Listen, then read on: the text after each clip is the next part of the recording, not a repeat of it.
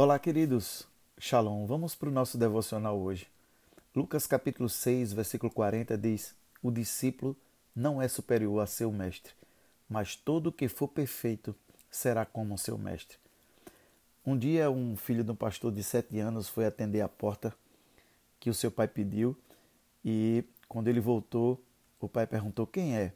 E ele disse: Papai, Jesus está aqui.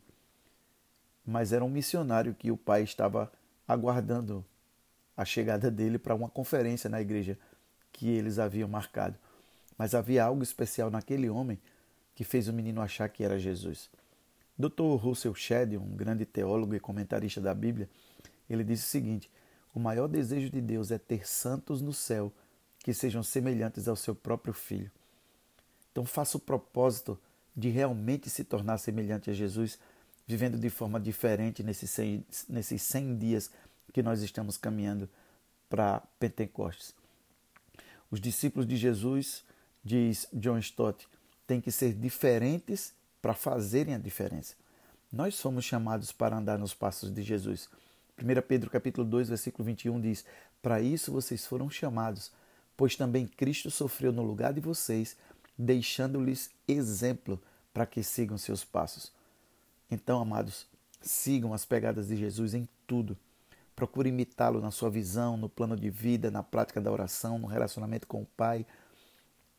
Leia a palavra, transforme sua mente, seu entendimento pela renovação da sua mente, para ser exemplo no seu, na, na, em tudo aquilo que você faz, tendo o exemplo de Jesus. Siga as pegadas de Jesus em tudo ele ministrava as pessoas, como ele curava as pessoas, como ele libertava as pessoas no poder do Espírito Santo. Esse ano é o ano da manifestação plena do Espírito Santo para nós aqui no Cultura do Reino. Busque ser como Jesus na administração do seu tempo, na organização da sua rotina diária, ser intencional na forma de lidar com o dinheiro, nos relacionamentos com a família e com as demais pessoas, na maneira de perdoar, na sua pureza e acima de tudo, como nós estamos estudando nesse mês de Adá 2, no propósito para a sua existência. Nós estamos buscando receber a verdadeira identidade que nos coloca acima dos padrões naturais e normais. Então, transforme o exemplo da vida de Jesus no seu projeto de vida nesses 100, nesses 100 dias. Lembrando que o derramado Espírito, o enchimento do Espírito Santo, a ampliação daquilo que o Senhor nos deu, é um voto de confiança para uma pessoa que decidiu mudar a sua mente para ser como Cristo. Esse será o seu desafio. Quero terminar com uma declaração de George Miller que diz assim: O cristianismo é mais do que os ensinamentos de Jesus, é a própria pessoa de Jesus Cristo. Pai, em nome de Jesus, quero orar com os teus filhos nessa noite.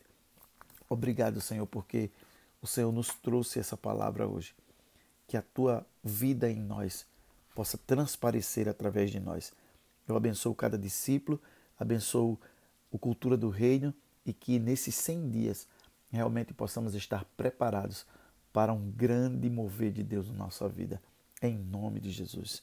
Amém, queridos. Beijo no coração, viu? Deus abençoe.